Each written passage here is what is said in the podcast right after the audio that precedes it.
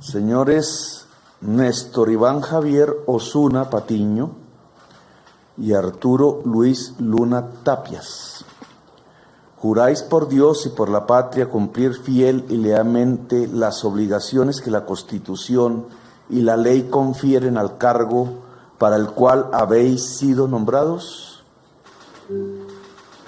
Si así lo hiciereis, que Dios y la patria os lo premien, si no Él y ella os lo demanden. Gracias.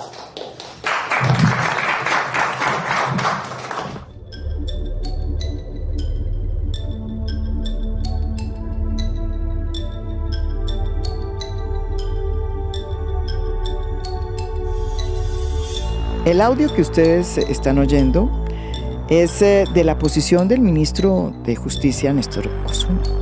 La posesión se dio no como tradicionalmente se hacía antes, bajo el gobierno de Iván Duque, en la presidencia de la República, sino en un cuarto que se acondicionó en Catam, que es el terminal militar de donde suelen salir los presidentes cuando se disponen a visitar algún territorio de Colombia. Antes de que el presidente fuera a tomar un vuelo, pues posesionó a tres ministros.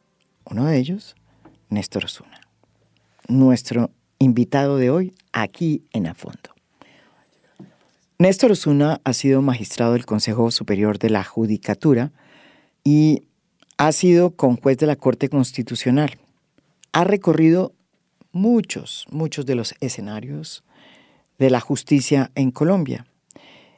Pero sobre todo es, eh, como abogado egresado de la Universidad Externado de Colombia, eh, uno de los profesores y catedráticos más reputados de ese centro educativo. Es un hombre de talante muy liberal, que además es gay y que públicamente ha presentado como muy, como muy pocos funcionarios públicos lo han hecho, a su esposo, el periodista Mauricio Arroyave. Bienvenido aquí, ministro, recién salido de la posesión. Muchas gracias, a tu disposición. Ministro, usted viene de extracción liberal, de un talante liberal. ¿Cómo es eso que alguien eh, que ha sido liberal de corazón y de mente, pues está en este momento decidido a trabajar en un gobierno que viene de la izquierda. Bueno, digamos que eh, aunque yo nunca he militado en los partidos políticos en los que ha estado el presidente Petro, sí hay una cierta afinidad ideológica. Entonces, pues la idea de estar en el primer gobierno de izquierda del país me hacía muchísima ilusión. Si uno toda la vida en clase ha hablado de las necesidades de igualdad, de justicia social, de justicia judicial también, y de los obstáculos que ha habido tradicionalmente para esos cambios, y algún día hay la posibilidad de ese cambio, pues eh, qué bueno poder estar ahí. En ese sentido, eh, hay sí una cercanía eh, programática, ideológica con el gobierno que, me tiene muy satisfecho de estar ahí. Em, y por supuesto, siendo yo ya, digamos, medio anciano, de, tantos años trabajando en temas de justicia, pues eh, creo que puedo aportar, digamos, con mm. esa, esa, digamos, por una parte experiencia judicial y académica, pero también creo que he conservado esos ímpetus de reforma y de, no tenerle miedo al cambio y eso debe haberlo seguro, supongo yo, apreciado al presidente cuando me ofreció este cargo tan honroso y tan difícil. Bueno, y usted, ministro, viene de la posesión, de su posesión, no de la oposición, para ser más claros. Sí, hace unas un par de horas me, me mm. posesionó el presidente en la base aérea de, de Catán porque salía para Villavicencio y fue una posesión rápida pero muy bonita, muy sentida. Ministro, usted que ha sido una persona que ha recorrido pues todos los pasillos de la justicia, que además es un catedrático muy reputado del externado. ¿Cuál es su visión de lo que debe ser la justicia en Colombia?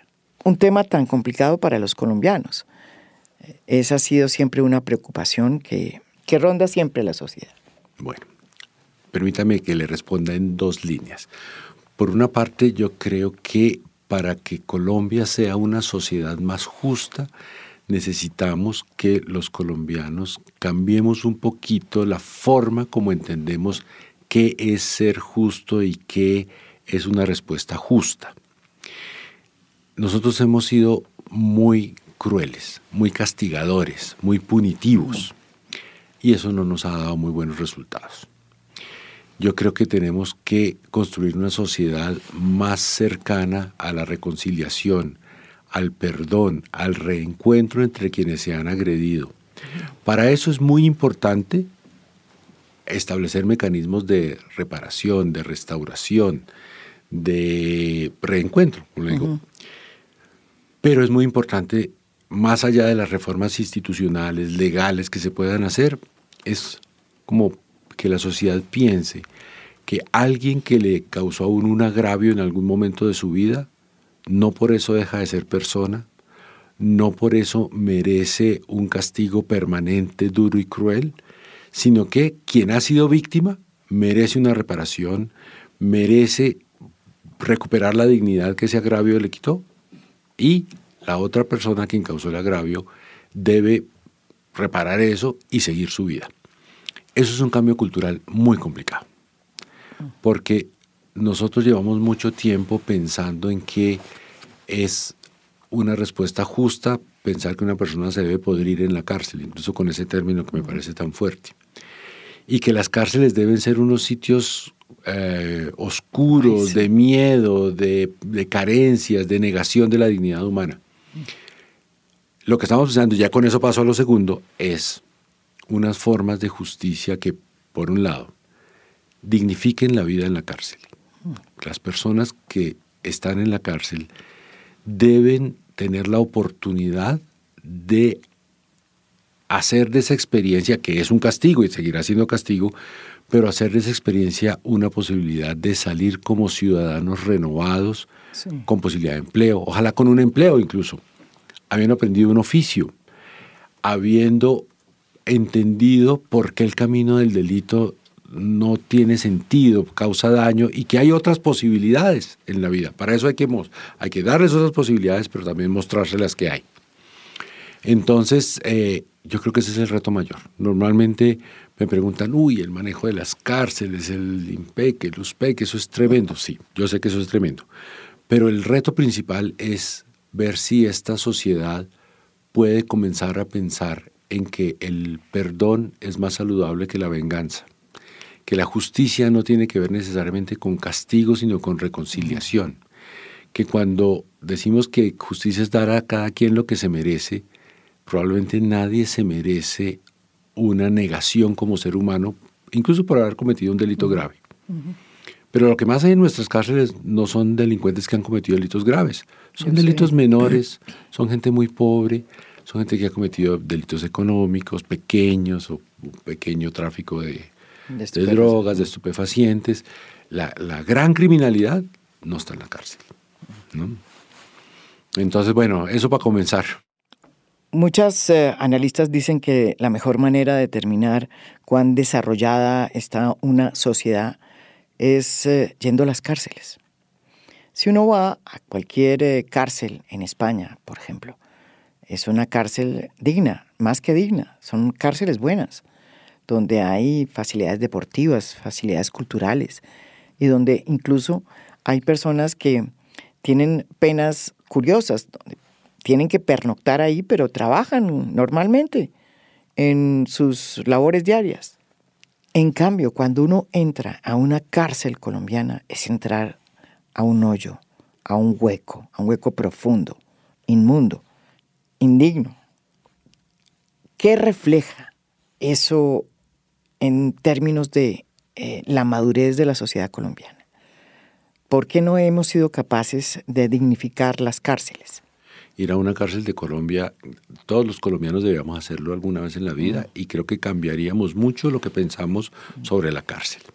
Entonces, ¿qué le podría decir? Lo primero es que este gobierno no quiere gastar un solo peso haciendo más cárceles. Porque es seguir reproduciendo el mismo esquema. Entonces, el dinero siempre es escaso, pero que hay para la política penitenciaria, no queremos invertirlo en más cárceles. Queremos dignificar la vida en las cárceles actuales. Eso es muy difícil. En este momento hay en Colombia alrededor de 120 mil personas privadas de libertad, unos 100 mil en, instituciones carcelarias y unos veintitantos mil en estaciones de policía, centros transitorios. Bueno, lo primero que hay que hacer es bajar ese número. Tenemos que reducir ese número y eso quiere decir que hay que revisar algunas conductas que están en el Código Penal y que tal vez no deberían estar en el Código Penal, que no se resuelven con cárcel. Conductas que sí son agravios, pero menores, que se pueden resolver con medidas administrativas, con medidas policivas. Por otro lado, algo que yo sé que a muchas personas les, da repelús que uno mencione esto, pero la legislación penal tiene beneficios. Y llevamos un muy buen tiempo siendo muy punitivistas y quitando los beneficios y, eh, digamos, arrinconando a los jueces si se deciden aplicar los beneficios. Entonces, por supuesto que los jueces dentro de su autonomía e independencia decidirán cómo aplican la ley, pero si nosotros podemos desde el gobierno ayudar a que los jueces se sientan más libres para interpretar la legislación penal de modo más acorde con los beneficios. Y eso hace que un número de personas que están privadas de libertad no lo estén. Por ejemplo, todos los que están esperando juicio y no han sido juzgados y estar ahí en la cárcel pagando una pena. O esperando un principio de oportunidad. O esperando un principio de oportunidad.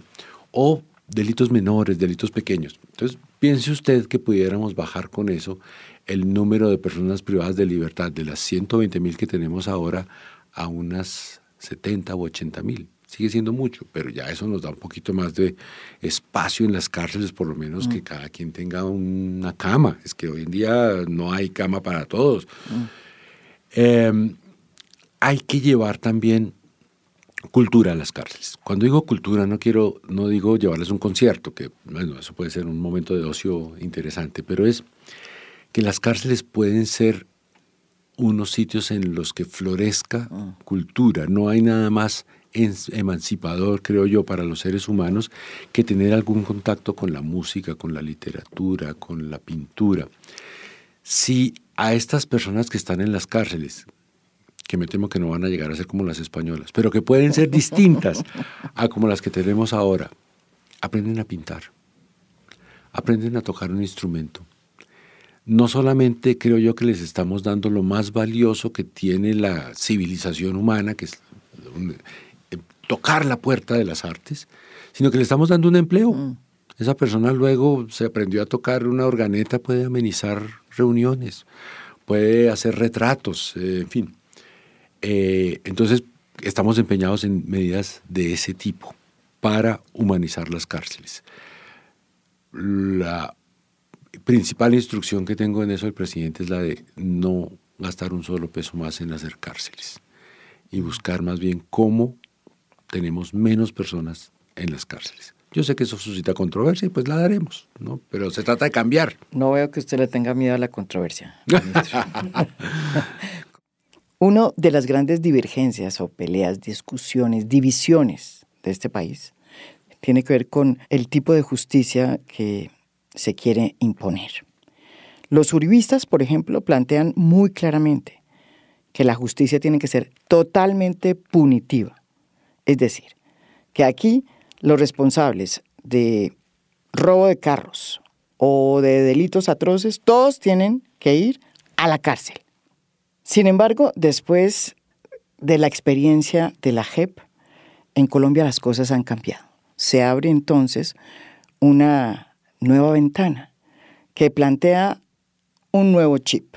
Y es que no siempre existe la cárcel como pena, ni siquiera para los delitos de lesa humanidad, como sucede precisamente en la JEP. Y entonces, por primera vez estamos hablando de penas restaurativas para responsables de delitos atroces. Y el paso ha sido muy grande pero aún está muy dividida la sociedad en el tema de abrirle el espacio a las penas restaurativas. hay todavía el chip de que si alguien comete un delito, pues tiene que ir a la cárcel. Y punto. ¿Cómo va a hacer usted para cambiar ese chip, ministro?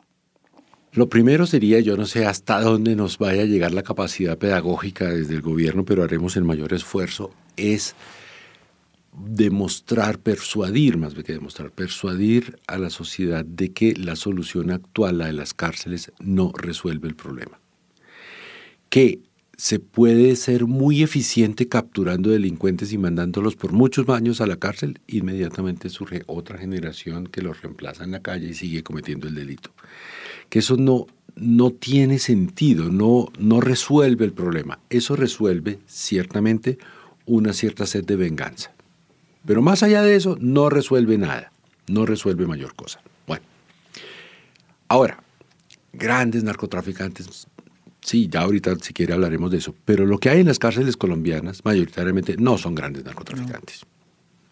Es gente pobre. Es gente que está, si está en las organizaciones criminales, está en la escala más bajita, el raspachín, el vendedor de esquina. Eh, esa persona nos está costando, por estar en la cárcel, dos millones y medio de pesos al mes. Cada persona privada de libertad. Hombre, dos millones y medio es un salario decoroso en Colombia. Con dos millones y medio por persona el Estado podría hacer algo mejor que tenerlo pudriéndose en una cárcel. Podría darle educación hasta universitaria si quiere. Casi que esa persona podría ayudar a mantener a su familia. Entonces, es como mostrar una parte de esa situación penitenciaria carcelaria que ha estado y que ha permanecido muy oculta porque lo que nos han venido mostrando es es una idea de miedo, ¿no? De que si la delincuencia no está toda en la cárcel, no se va a poder vivir en la sociedad y que si hay cualquier asunto que nos tenga temerosos, la única respuesta es subir las penas de cárcel. ahora déjeme ponerle un par de ejemplos que puede servir para reflexionar.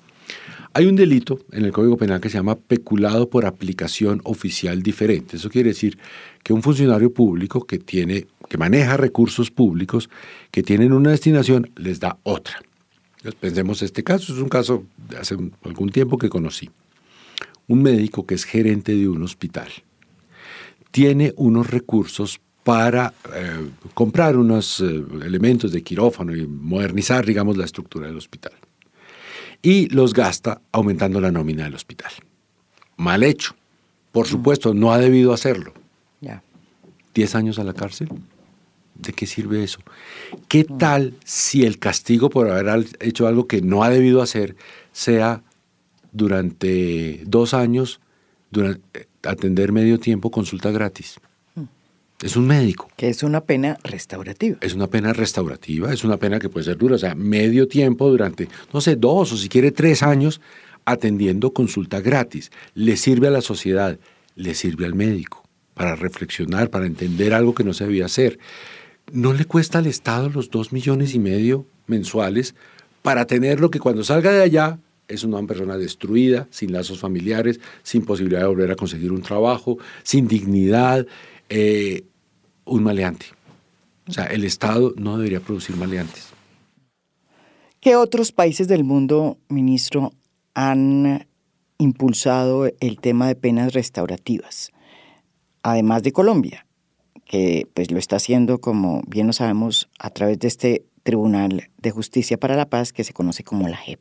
Digamos que hay una cosa que yo quisiera resaltar. En eso nosotros con la JEP somos líderes el sistema de castigos propios de la JEP, el mundo está mirando y está mirando con complacencia lo que, lo que se pueda construir aquí sobre castigos alternativos. vamos avanzados. Muy bien, esa JEP, sí, sí, sí, sí, o sea, ese sistema tal como fue concebido de pensar en sanciones que restauren y que son sanciones propias que pueden ser o sea, mirando el caso. Claro. No tiene que ser... Puede ir desde em, la cárcel, que mm, eso puede estar incluido, pero a, como usted dice, eh, perdón la interrupción, ministro, a que tenga que eh, construir eh, el pueblo que destruyó, En, el, en la masacre en la que él participó. Claro, claro. Entonces, digamos, ese sistema de sanciones propias no, digamos, rehúsa la idea de que las sanciones están tasadas en la ley Es una cosa que los abogados nos enseñaron, la pena tiene que estar tasada en la ley. Eso se cambia.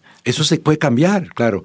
La pena, más bien digamos el castigo, tiene que buscar restaurar, tiene que buscar, y si se puede incluso transformar a la sociedad y al individuo, y por eso tenemos que ser un poquito creativos en la pena. Bueno, pero más allá de la experiencia colombiana, que yo creo que es muy importante en esto, por supuesto que en el mundo ya hay de eso, los Estados Unidos se utiliza, en Gran Bretaña, en Holanda, en muchos otros países del mundo, se utilizan sistemas que son alternativos o que combinan ¿no? cárcel con otra cosa. Por ejemplo, es muy frecuente en algunos países que haya, haya personas condenadas que duermen en la cárcel. Eso es un castigo. No puede uno dormir en su casa. No se puede ir de rumba. Y salen. Pero durante el día van al trabajo. Entonces, fíjese, están desarrollando su vida, su trabajo, tienen, pero están castigados. Después del trabajo no se pueden ir con su familia, ¿no? Se tienen que ir a dormir a la cárcel. Eh, el sistema de cárcel abierto yo creo que funciona. La persona está sufriendo un castigo y admitamos que cuando una persona ha cometido un delito, también merece castigo, eso no, no cabe duda, pero no, pero no deja de ser productivo para la sociedad, no se destruye como individuo. A nosotros en Colombia nos han educado que hay un delito político que es necesario manejarlo de una cierta manera. ¿Por qué? Pues porque a los delincuentes políticos como a los guerrilleros, por ejemplo, esos son delincuentes políticos, se, se les debe ver como personas que si bien están usando las armas para buscar su objetivo, ese objetivo es un objetivo que busca el bien, el cambio para una sociedad.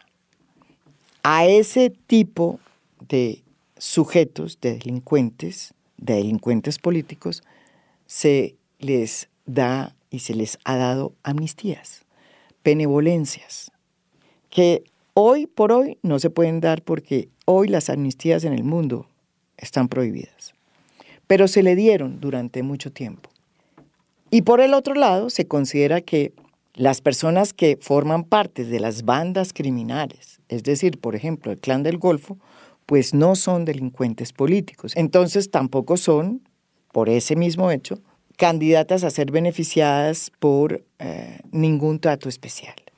Sin embargo, este gobierno está hablando también de penas restaurativas para delincuentes eh, que son delincuentes comunes como puede ser las bandas criminales. Penas restaurativas para personas que hayan cometido delitos comunes. Es un nuevo escenario que no se había vivido antes en Colombia.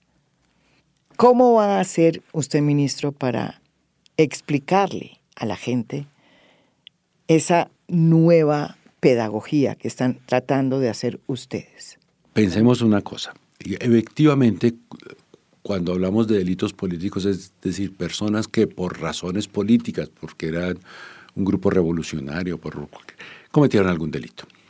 Su finalidad no era causar maldad, su finalidad era, al contrario, cambiar el mundo. Eh, eso está inventado hace muchos años que ese tipo de delincuencia debe tratarse de modo especial, y sobre todo que esos fenómenos se resuelven jurídicamente con amnistías, con indultos, o sea, con perdón. Eso ha cambiado un poquito, porque hoy en día no, admitimos que haya amnistías para delitos atroces, para eh, delitos de lesa humanidad o graves infracciones al derecho internacional humanitario. Entonces, bueno, hay que buscar alguna forma en la que unas personas que lo que proponen es un cambio para la sociedad, un cambio que que no nos guste, que nos parezca aborrecible, pero en últimas era su idea de una sociedad mejor, se puedan reintegrar a la sociedad sin pasar por la cárcel. Eso ha ocurrido así mucho tiempo, incluso en las guerras civiles colombianas, que han sido tantas, siempre se utilizó la amnistía. Siempre, desde Bolívar hasta eh, la violencia. Yo creo que el Frente Nacional, puede que en esto me esté equivocando un pues poquito. Pues como amnistía fue amnistiado el propio fundador después de, la, de emisión de las FARC, que es eh, Marulanda. Claro. Recibió una amnistía en la época de Rojas Pinilla. Ah, exacto. Y hasta la amnistía del M19 también. La amnistía del Hoy en día... No se puede. No se puede. Pero en Colombia eso lo conocimos. Hoy en día hay que buscar un sistema como el que está haciendo la JEP de unos castigos. Para los máximos responsables, para... Y para los, otros sí amnistías, Máximos responsables y delitos que son, digamos, atroces. Pero para los demás, amnistía. Ahora, lo que no tiene motivos políticos, la criminalidad económica, la criminalidad pasional, la criminalidad... Bueno, primero que tendríamos que decir es qué cosas realmente son, deben ser delito. Y eso no es una tabla que venga dada pues desde, no sé, desde las 12 tablas o desde la Biblia. No, la sociedad decide qué cosas son delito. ¿Mm? Hay un momento en que la sociedad decide que hay una cosa que se llama usura y que eso es delito. Y otras sociedades deciden que la usura no es delito. Entonces, ¿el usurero es un delincuente o el usurero es un comerciante muy avesado? ¿Quién fue el que decidió lo uno y lo otro? No hay una cosa en la naturaleza ni nada, sino una decisión política de qué cosas son delito y qué cosas no son delito. Entonces, una buena invitación sería pensar qué actividades económicas deben seguir siendo delito. Y dentro de eso, por supuesto que pensar en que la producción y fabricación de estupefacientes deje de ser delito es muy complicado, porque ha habido un concierto internacional, un cierto consenso internacional de perseguir eso con muchísima severidad. Pero Colombia tiene que tener por lo menos la oportunidad de plantear una alternativa. Pueda que el mundo siga por el rumbo que va, pero con todos los muertos, todo el dolor, todo el sufrimiento que ha tenido ese, ese tráfico de estupefacientes en Colombia, por lo menos que su voz sea escuchada en ámbitos internacionales, y que tenemos que buscar una alternativa distinta, un mecanismo de regulación, un mecanismo en el cual, no, digo yo libertad de comercio, que eso no, no, debería ocurrir, es muy difícil es muy, y probablemente no sea conveniente. Pero mire, los estados controlan de modo bastante eficiente, por ejemplo, la venta de pastillas para dormir, de somníferos. Eso está, es un mercado que funciona. Si una persona necesita somníferos, los puede conseguir, no puede abusar de ellos, en fin. El precio está regulado. No hay mafias y muerte y asesinatos detrás del mercado de somníferos. Pensemos ahora en los licores. Los licores hacen daño. sí, el exceso de licor hace daño.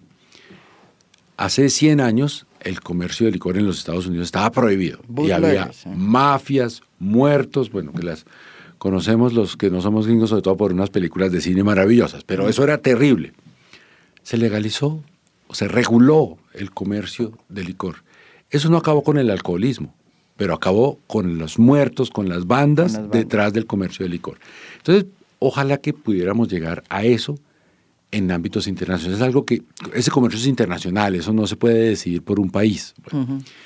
Pero lo que sí puede hacer Colombia es enfocar el asunto de las drogas desde una perspectiva en lo interno, que no sea punitiva, de nuevo, que sea de salud pública. Es eso, es como, así como enfocamos el consumo de tabaco, el consumo de licor, el consumo de somníferos, enfoquemos igualmente el consumo de cannabis o el consumo de coca para los colombianos. Que la gente tenga información suficiente y acceso controlado por el Estado. ¿Mm? Esto puede ser un sueño o una pesadilla, pero yo creo que es una alternativa y, y, seguir en lo mismo no nos va a dar ningún resultado distinto al mismo que nos ha dado durante tantos años.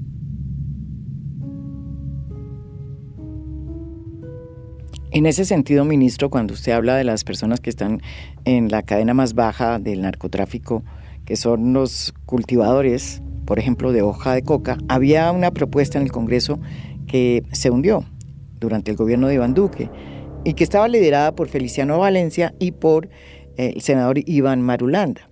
En esa propuesta lo que se planteaba también es que el Estado comprara la hoja de coca, la producción de hoja de coca de los campesinos que en su mayoría eran indígenas, ¿no es verdad?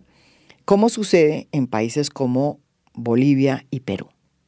¿Usted estaría interesado como ministro en volver a sacar, desempolvar esta propuesta y presentarla al Congreso?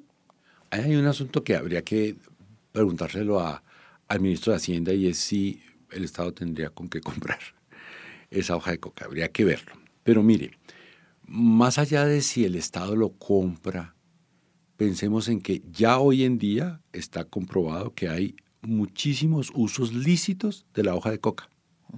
Hay un uso ilícito, fabricar cocaína, pero la hoja de coca tiene muchos otros usos lícitos. Pero muchísimas restricciones. Eh, claro. Entonces, intentemos enfocarnos en esos usos lícitos y ver cómo favorecemos que quienes cultivan hoja de coca, que no son grandes narcotraficantes, que son campesinos pobres, puedan enfocarse sin tantas restricciones a esos usos lícitos de la coca, que tiene usos medicinales, usos textiles, usos, en fin, una cantidad de usos impresionantes.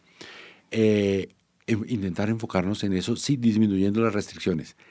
Yo realmente ahí sí me siento, digamos, incapaz de responder si es viable que el Estado la compre. No lo sé, porque las restricciones presupuestales son grandes y porque probablemente eh, haya unas, consideraciones económicas que piensen que no es, lo mejor, no es la mejor idea que el Estado la compre, sino que haya un comercio regulado, pero no apropiado por el Estado. Ahí sí le cedería la palabra al, al ministro de Hacienda aprovechando que no está.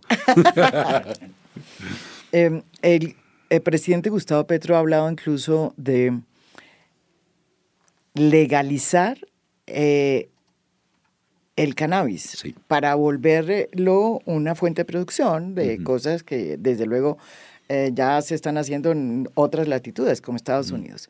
¿Eso cómo lo ve usted? que eso, para que la gente entienda, el ministro de Justicia también es el jefe de la política antidrogas, eh, porque forma parte, es el presidente de la, del Consejo de Estupefacientes. Bueno, entonces permítame que le haga una introducción a esa pregunta puntual.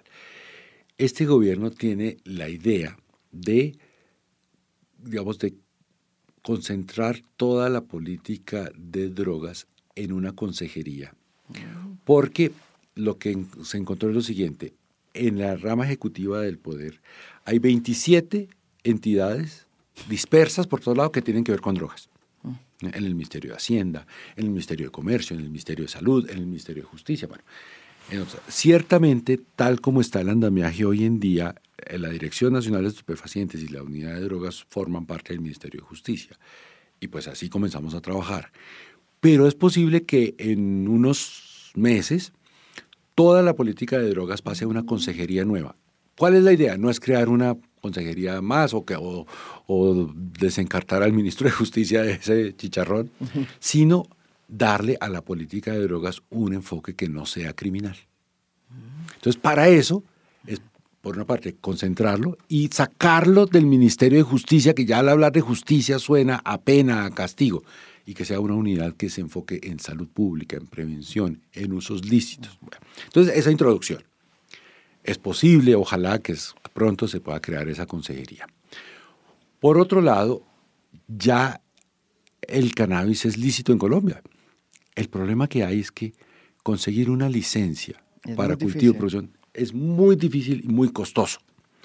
Entonces, igual, los campesinos pobres quedan excluidos de la posibilidad de una licencia para cannabis. Es correcto. Las licencias se las apoderaron pues eh, las grandes inversionistas extranjeros que vinieron, pero que ya no están porque se fueron debido a que no se podía exportar la flor eh, seca. Eh, pero ahora sí, ahora volvieron otra vez. Eh, eh, entonces, hay un, un problema de licencias, pero la pregunta, ministro, es cuando él habla el presidente Petro de, le dice a los campesinos del Cauca, él está en una reunión de los campesinos del Cauca le dice, es que hay que producir lícitamente coca, la, perdón, el cannabis eh, la gente entendió que sin licencia o con licencia, es que eso ahí no tenemos, que la posibilidad de que ellos tengan licencia es difícil porque son la gente del norte del Cauca que más ha trabajado en ese tema pero no tienen licencia. Pues mire, eh, yo creo que vamos por pasos. El primero sí sería aligerar, abaratar la obtención de licencias. Un campesino no necesita licencia para cultivar papa. ¿Mm? Eh, claro, si yo digo eso sobre el cannabis, se me va a venir medio mundo encima, pero soñemos en un mundo así. ¿Mm? Por ahora, digamos, la, idea que, de las licencias en las que también tiene que ver el Ministerio de Justicia, pues sí es eh, abaratarlas, aligerarlas, hacer que un campesino pobre que no tiene la tecnología de grandes eh, capitales, o la tecnología que se logra con grandes capitales, pueda acceder a una licencia. Y a lo mejor eso nos lleva después así, mire, así como no se necesitaba licencia para producir papa o para producir, eh, no sé, de que, por ejemplo, eh, ágave en México, digamos, del cual sale tequila que puede hacer daño. Mezcal. mezcal. bueno, tampoco se necesita licencia para cultivar cannabis. Pero, ministro, es que se necesita licencia porque el gobierno de Colombia firmó un tratado en 1961, mm. precisamente diciendo con, muy claramente que era eh, mm, delito cultivar y producir eh, coca, hoja de coca, en cannabis y amapola. A excepción, o sea, ese, acuerdo lo firmó Colombia y no lo firmó Perú ni lo firmó Bolivia. Mm. ¿Por qué lo firmamos nosotros? Y porque no, no hay que mejorar ese tema, no hay que rescindir ese... Eh, ¿Cómo se hace eso? Digamos, sí, hay una vía drástica que es denunciar un tratado internacional, pero no, no, no, no vamos a hacer eso. Vamos a intentar dialogar, eh, modificar eh, y plantear una postura alternativa en esa materia, sin, sin entrar en confrontaciones fuertes internacionales con eso, sino intentando, yo creo que hay un ambiente internacional de escuchar alternativas porque toda la humanidad, o por lo menos mm. la mayor parte de los gobiernos del mundo, de los gobiernos occidentales, son conscientes de que la guerra contra las mm. drogas fracasó. Y que persistir en ellas, pues persistir en un fracaso. Entonces, por supuesto que no vamos a comenzar algunos gobiernos de que haya libre comercio, no, pero sí por lo menos regulación, una situación distinta, en fin, unos compromisos internacionales diferentes. Ahí veremos, a ver, yo sé que la voz de Colombia no es la más escuchada, pero en esto tenemos voz. Usémosla. La hoja de ruta del presidente Gustavo Petro es bastante ambiciosa en este tema de cambios eh, de políticas que por muchos años han sido las mismas. Plantea la paz total, que en el fondo, mm, vamos a ser sinceros, pues tiene eh, el mismo sentido y la misma esencia de la paz estable y duradera del presidente Juan Manuel Santos, cuando hablaba del fin del conflicto. En este caso son mucho más específicos. Con este gobierno se está hablando de la necesidad de un nuevo proceso de paz con el ELN y de un segundo nivel, que es un proceso con las famosas bandas criminales y con las estructuras como el Clan del Golfo. Estructuras dedicadas básicamente a la economía ilegal y sobre todo al narcotráfico. Este gobierno ha planteado un proyecto que en este momento se estudia en el Congreso y que está en construcción para diseñar un sistema que mezcle acogimiento de las personas que se quieran entregar y sometimiento de las mismas. Ministro, aclárenos qué significa acogimiento y qué significa sometimiento. ¿Cuál es la diferencia? Porque ustedes hacen la diferencia en el proyecto que se está construyendo en este momento. El objetivo, repito, de este proyecto es desarticular las bandas criminales y sobre todo la banda del Clan del Golfo. No obstante, es evidente que para que haya una paz total se necesita desactivar el negocio que permite darle combustible a esas bandas, que es el narcotráfico digamos que eh, es una cosa que está en construcción, pero más o menos podría intentar explicarlo del siguiente modo. Por supuesto que el ELN ha sido un actor político y tiene un tratamiento como actor político, son unos diálogos de paz que ya vemos que están en una fase exploratoria. Con los otros grupos armados ilegales no es lo mismo porque no son actores políticos. Entonces, digamos que hay una política que es la vigente y es pues que la, policía y las autoridades los persiguen, los capturan y los, los enjuiciamos y los mandamos a la cárcel. Eso no acaba las bandas de narcotráfico, porque uno que se mete a la cárcel, otro que lo reemplaza por fuera. A lo que queremos apuntarles a que no haya bandas armadas criminales, que no haya bandas de narcotraficantes. Entonces, ¿qué hacer para eso? Hay que sacar ingenio, no sé de dónde. Porque lo que no nos puede pasar es que diseñemos una política de sometimiento, de acogimiento que vaya a producir lo mismo, que hay unos que se van para la cárcel con algún beneficio o sin ningún beneficio y inmediatamente son reemplazados por otro. Eso sería volver a repetir lo mismo.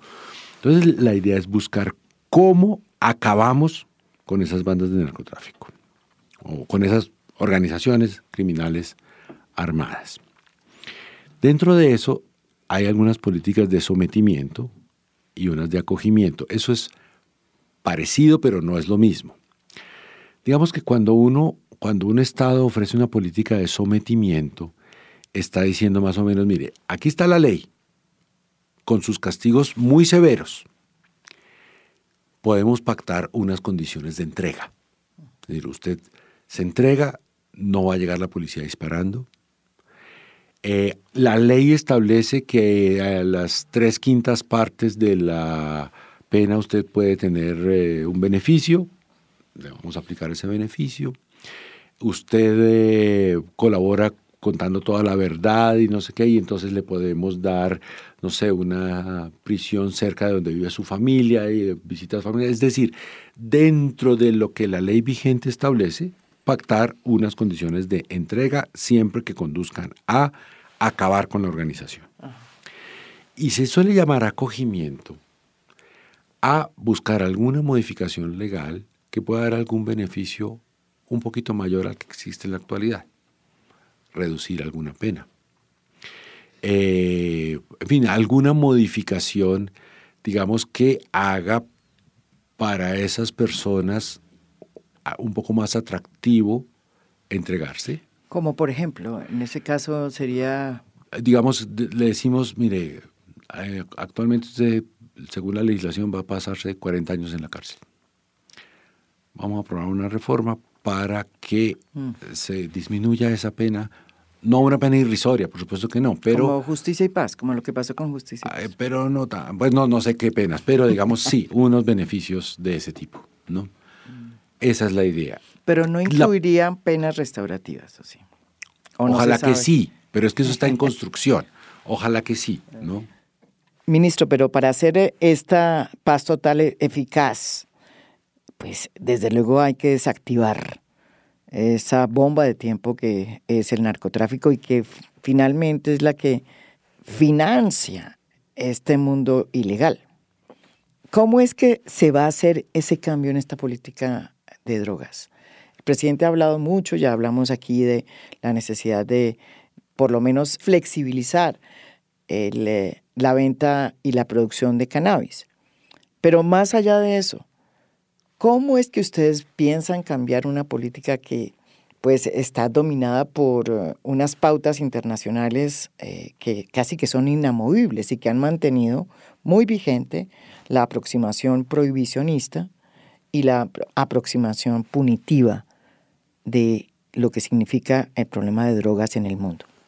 Digamos que la política de drogas actual es unos campesinos pobres que cultivan y luego unas cadenas de comercio donde hay mafiosos medianos, llamémoslo así, grandes narcotraficantes y después grandísimos capitales. Lavadores que no nunca llegan a la cárcel. Exacto. Entonces, si pensamos en una estrategia que no tenga como punto de partida, aquí todo es delito, sino que tenga como punto de partida, aquí hay un fenómeno muy complejo, en el cual hay algunas cosas que son delito. Matar por vender drogas no se vale, eso tiene que seguir siendo delito. Pero cultivar una hectárea de cannabis o de coca para usos lícitos o para, o para venderlo con un comercio regulado no tiene por qué ser delito. Un comercio menor puede tener alguna alternatividad penal, es decir, podría seguir siendo delito, pero no necesariamente para la cárcel. La política de drogas va articulada con la política penitenciaria, va articulada también, digamos, con una cierta transformación ambiental también. O realmente si todo eso va ligado lo uno con lo otro, y es un enorme desafío por eso, ¿no? Porque como todo es delito, eh, entonces como que no se puede actuar, ¿no? cuando una cosa está prohibida, lo único que uno puede hacer es castigar, y eso no funciona. Entonces sí, tenemos que por lo menos abrir esa discusión. ¿Mm? Y quedó abierta en este gobierno y por usted, ministro. Gracias. De eso se trata este debate. La invitación mm. es a esa, abrir, acabar esa política punitiva que es la que nos ha gobernado durante mm. tantos años. Y prohibicionista, ¿no? Porque esto de prohibir todo. Pues todo, todo. Todo y nos ha llevado pues a que los grandes capos no estén en la cárcel ni tampoco los lavadores, que son los que siguen tranquilos, frescos y mientras que la cadena en su parte más, más débil es la que está en la cárcel. Así es. Y por último, ministro, siempre a usted le deben hacer esta pregunta. ¿Qué va a hacer usted con ese contrato que dejó Iván Duque, en el que prácticamente eh, dejó listo la fumigación con glifosato, porque parece que dejó dispuesto ya la compra eh, de ese producto. Lo va a deshacer, lo va a cambiar. ¿Cuál va a ser su política frente al glifosato? Que, bueno, usted ha dicho que no al glifosato, ¿no es verdad? No, no lo ha no solo yo, pues, se lo digo aquí con toda énfasis, no al glifosato. ¿Por qué? Por muchas cosas, pero la primera porque está prohibido. Porque la Corte Constitucional estableció que en Colombia no se debe fumigar con glifosato. Pero además porque es dañino porque mata, porque enferma. Eh, más razones, porque es carísimo. ¿Mm? Eh, el gobierno dejó comprado ya, o por lo menos un negocio con unos productores de glifosato. Mm. Sí, ahí veremos a ver qué se puede hacer con todo eso que quedó. Pero, pero no, no vamos a fumigar con glifosato. Esa es un, por lo menos mientras este gobierno está ahí, es un episodio pasado de Colombia no se va a utilizar el glifosato. Muchas gracias, ministro. A usted muchas gracias, María